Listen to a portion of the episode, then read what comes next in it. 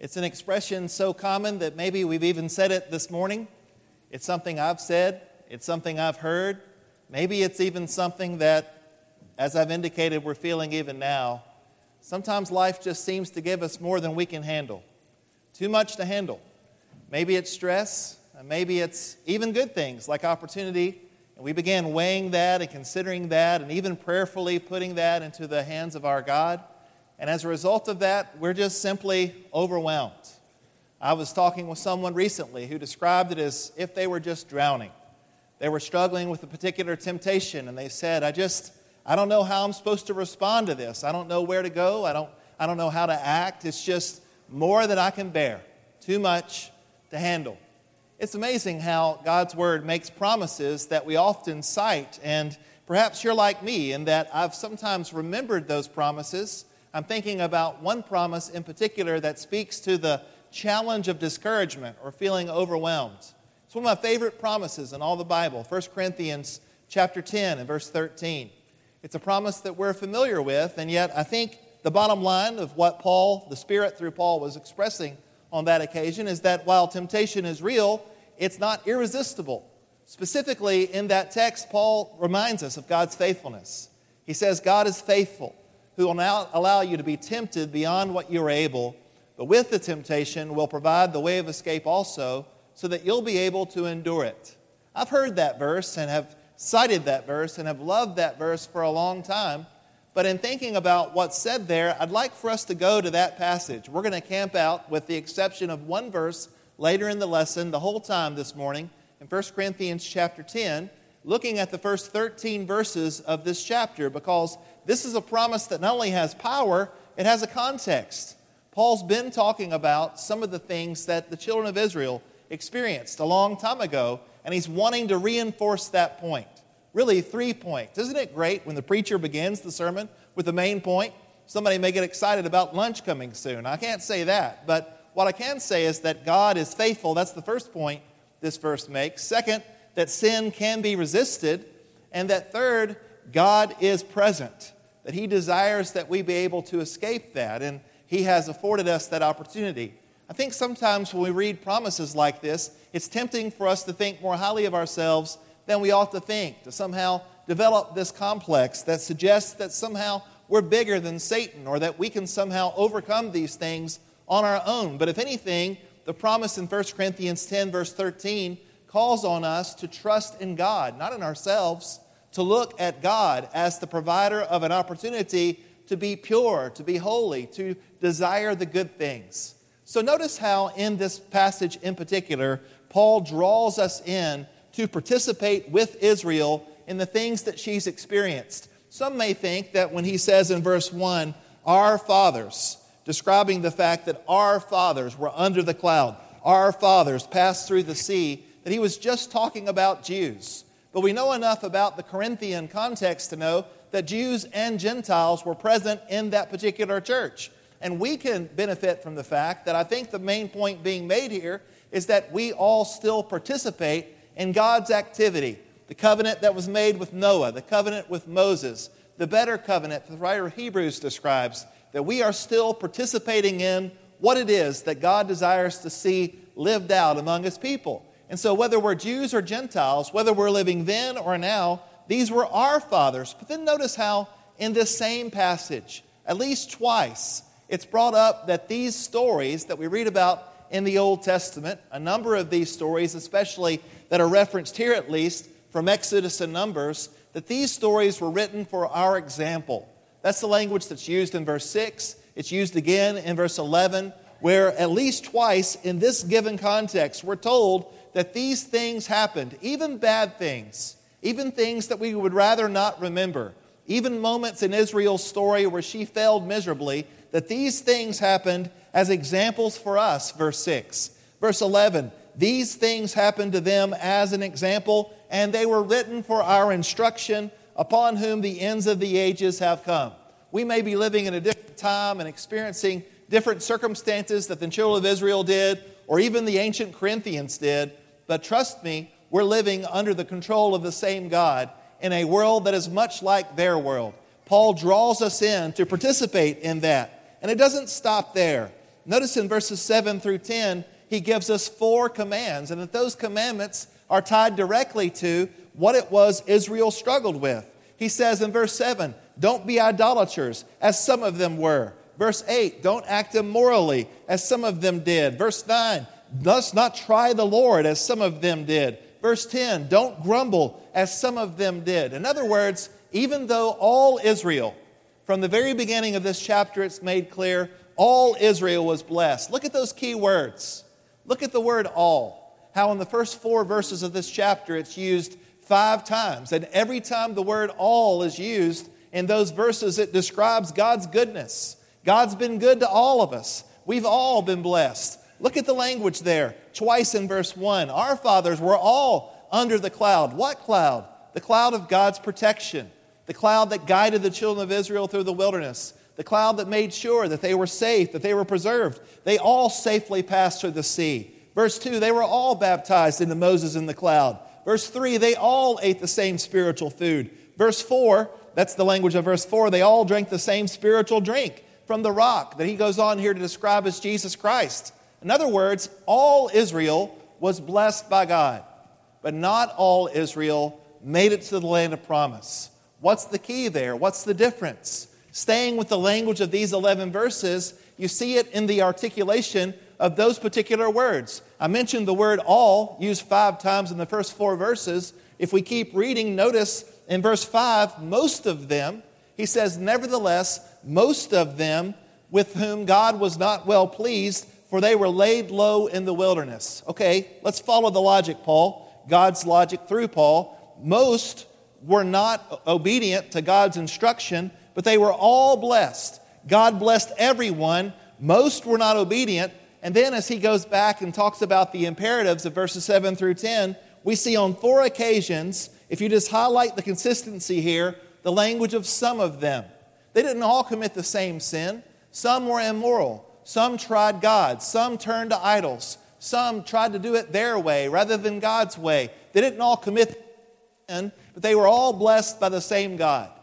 Now, again, it's easy to zoom in on the promise of verse 13 and just say, hey, God's faithful. He's going to provide a way of escape from temptation. But I think when we do that, we might miss out on the fuller context of what's being said. Not only God is faithful, God's demonstrated his faithfulness from the very beginning.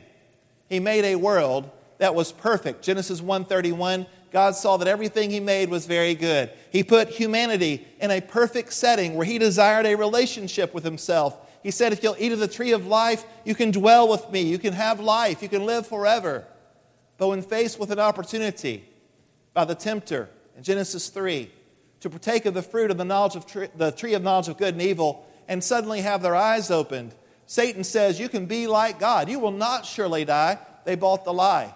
And ever since that time, we've seen the reality of what it is that 1 Corinthians 10 1 through 11 is ultimately summarizing. God's been good, God's been perfect, He's been holy, He's been faithful from the very beginning.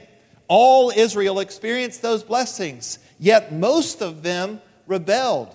Only a small remnant was preserved. Now, they all sinned, but we're talking about habitual sin, habitual trust in the God that allowed them to enter into the land of promise after faithfully leading through, the wilderness, faithfully crossing the Red Sea, giving them what it was that had been promised to Abraham long ago. God blessed all. Most were unfaithful. Some committed that sin and some committed this sin. And so at the conclusion, when we get to verse 12, after this walk through the Old Testament, where Paul demonstrates the consistency of God and the consistency of people, summarized in six words God is good, we're not. We see the conclusion of verse 12. Therefore, Corinthians, I'm talking to you, Paul says. As readers, here we are, being challenged by the example of a faithful God and people who were continuously faced with a choice, allowed by their own free will to see God's grace and goodness and desire to respond to that. In verse 12, we read those words Therefore, let him who thinks he stands take heed that he does not fall. It's possible to fall. It's possible to rebel against God even when we've been saved. It's possible to resist grace. It's possible to resist God's goodness. It's possible to deny the truth. It's possible to be in love with God today, but to allow our own pride and selfishness to get in the way and as a result of that, to rebel against Him tomorrow. That's not what God desires. God desires that we all be saved. God desires that we all spend eternity with Him forever, but He's allowed us, by our own free will, that choice. And as we continue to look in the context of what's being said here, it's amazing to see the continuity of the word fall in verse 12. What does he mean, fall? Well, he's already used that word in verse 8 to describe how back in Numbers, 23,000 fell on the day that they acted immorally against God's will. That's the kind of fall he's talking about here. It's the same word, destruction, because of our rebellion. If we walk in the way we desire to walk, rather than in the way God desires for us to walk, even though He's blessed us, we've all sinned and fallen short of the glory of God. We will face destruction. But if we trust, when temptation comes, and it's not a matter of if temptation will come, when temptation comes, what's being said is okay, don't be surprised by that. We're not in a new situation. Whatever temptation we face, lust of the flesh, the boastful pride of life, whatever it is that we're struggling with, whatever opportunity Satan puts before us, it's not new. Paul says to the Corinthians, the Israelites had experienced the same thing. They'd experienced these same kinds of temptations. God had been good to them in the same way, yet they had been given the same opportunity, the same choice. Will I trust God or not? You know, I think sometimes we do well to avoid temptation, but in doing so, we may forget that every time we're tempted, it gives us an opportunity to glorify God. It gives us an opportunity to choose right. It gives us an opportunity to bring about the glorification of God because of His faithfulness, because of His presence. And so, if we think about these words, it's clear to me because of the language in the first half of, of verse 13, 1 Corinthians 10, verse 13, this language is easy to overlook. But as Paul talks about this, he says, No temptation has overtaken you, but such as is common to man. There's nothing new under the sun. Even Satan's tricks, even the things that we might think that because it's relatively new on the cultural scene or it's being produced in a new means or a new medium, that somehow that's different. Ultimately, it's the lust of the flesh, the lust of the eyes, and the boastful pride of life it's the same game that Satan's been playing from the very beginning. But rather than highlighting Satan's activity, Paul highlights God's activity. And that statement, God is faithful, is the key to the whole passage. He was faithful to Israel. He's now being faithful to the Corinthians. And God be praised, He's faithful to us today. These are not new challenges. Isn't it amazing when you think about a promise like 1 Corinthians 10, verse 13, in its fuller context, this isn't just something that Paul stated by inspiration, looking forward to what these Corinthian Christians were going to experience. He's looking back. He's looking back at what the Israelites had experienced. We know from Paul's ability to recall his own walk, his own life, Paul's likely thinking about his own journey, how God had been faithful to him, despite his struggles, despite his past, despite the opposition he was facing from the false teaching Judaizers and others who wanted to see him destroyed, who would stone him and leave him for dead. God, through Paul, wasn't just saying, Wow, you've got, to look, you've got a lot to look forward to. He's saying, I'm faithful. I'm the same God that blessed Israel. I'm the same God who's been present with you from the very beginning. I'm the God who knows that there's no new temptation. I'm the God who's with you even now. People want to talk about irresistible grace. I think irresistible temptations are just as dangerous. The idea that there's somehow something out there that's so big, I can't defeat it with God's help. That's what this verse is about.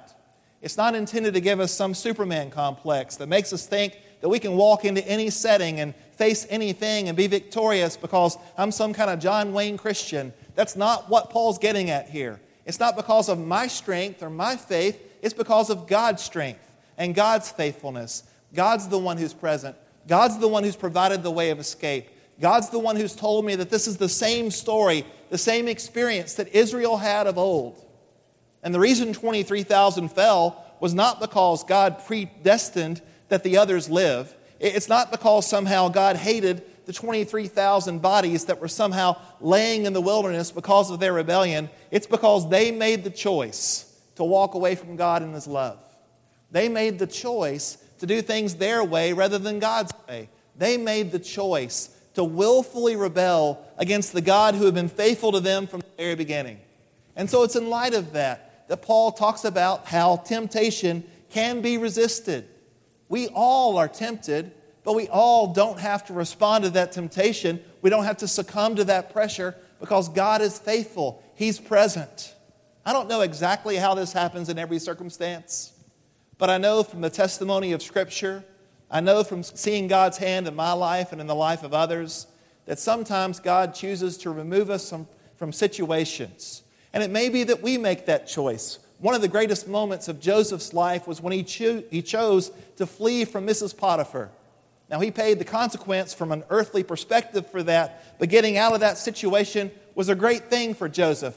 God might use our own free will to move us in that direction, but sometimes if we pray, I need to get out of this situation, we can be removed from the situation. Perhaps that's the way that a way of escape is provided for us. Many of us could talk about times in our lives where we were in a difficult circumstance, maybe a relationship or a work environment or some other setting, and somehow it just seemed that all of that went away.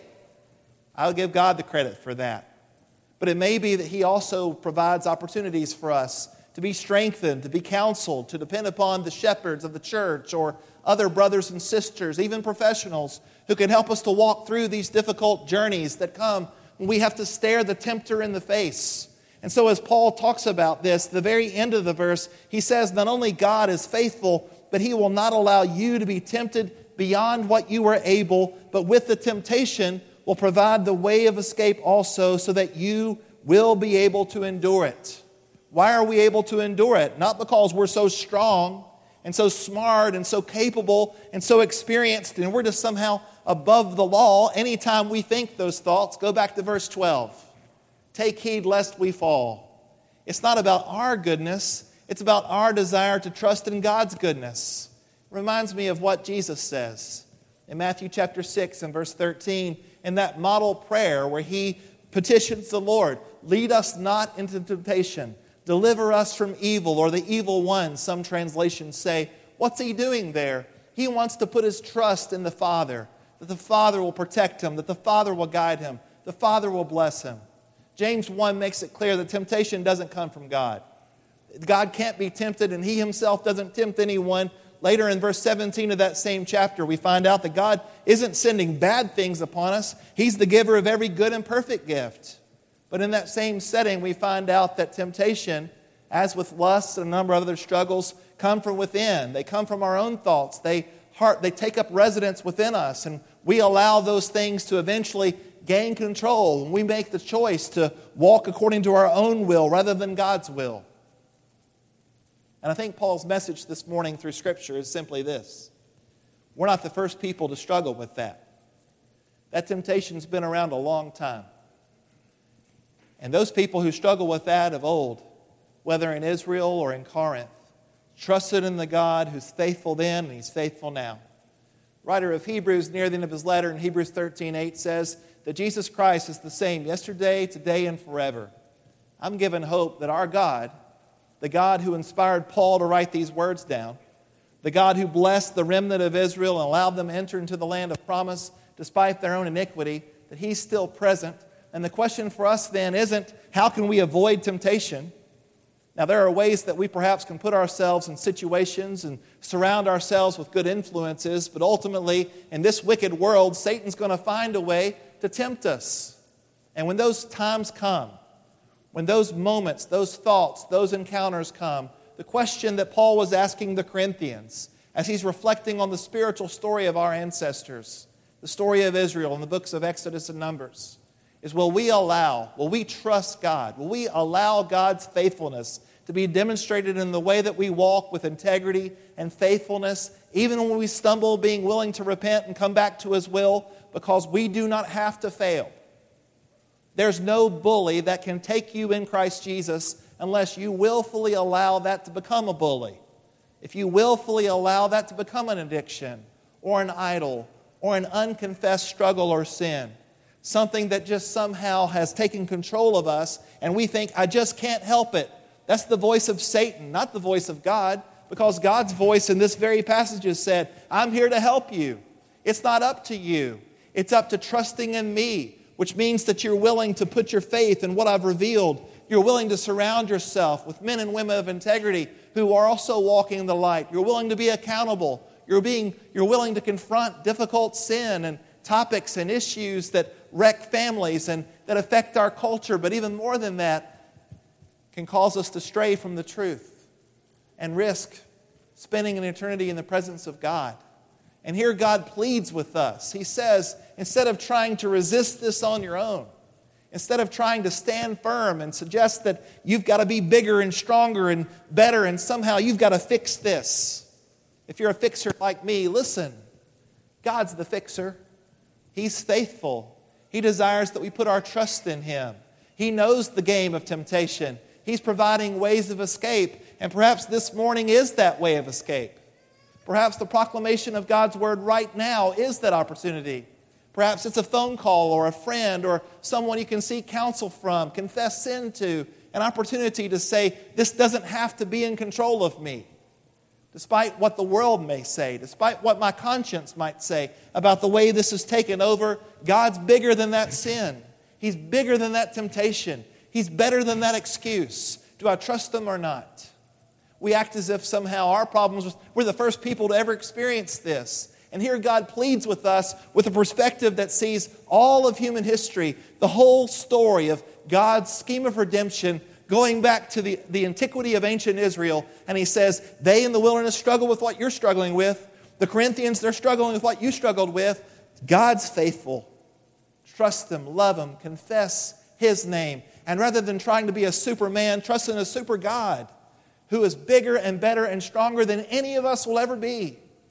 Are we accountable? Sure, we are. Do we have free will to make choices? Of course we do. All of that's presumed in this text. But this isn't a passage about being stronger, it's a passage about recognizing God's strength. And our strength is found in God's strength. The fruit of the Spirit is found in God's presence. The ability to overcome and endure temptation is found rather than in trusting in ourselves, trusting in Him. It's too big to handle, sure, if I'm trying to do it by myself. And maybe I'm tired of trying to push uphill, uphold something that it's impossible for me to, to defeat. But that temptation is not irresistible. It can be resisted, it can be overcome. That struggle is not as big as our God. Perhaps today's the day for change. For the first time, coming in faith and turning from sin and saying with my life, I want to live for Jesus. I want to use my mouth to confess that Jesus Christ is Lord to the glory of God and come in contact with the blood of His Son, Jesus, in baptism. Knowing that as I'm raised, a new creation, added to the church, forgiven of sin, receiving the gift of the Holy Spirit, that doesn't somehow mean that I'm not going to struggle anymore, but my struggles are different because I'm walking in faith. I'm trusting in His presence. I'm confessing that with my brothers and sisters, knowing that the effectual, fervent prayer of a righteous person accomplishes much. If I'm willing to walk in faith, I'm going to be willing to share that struggle. And rather than using an excuse, it's too much to handle, I'll say, God, you can handle this. You're faithful. You're my God. I want to walk with you. Let's desire to walk with Him. And whether it's a private commitment or a public confession, don't allow those bullies that we keep hidden to be in control any longer. Our God's bigger than that struggle. We come as together we stand and sing living below in soul.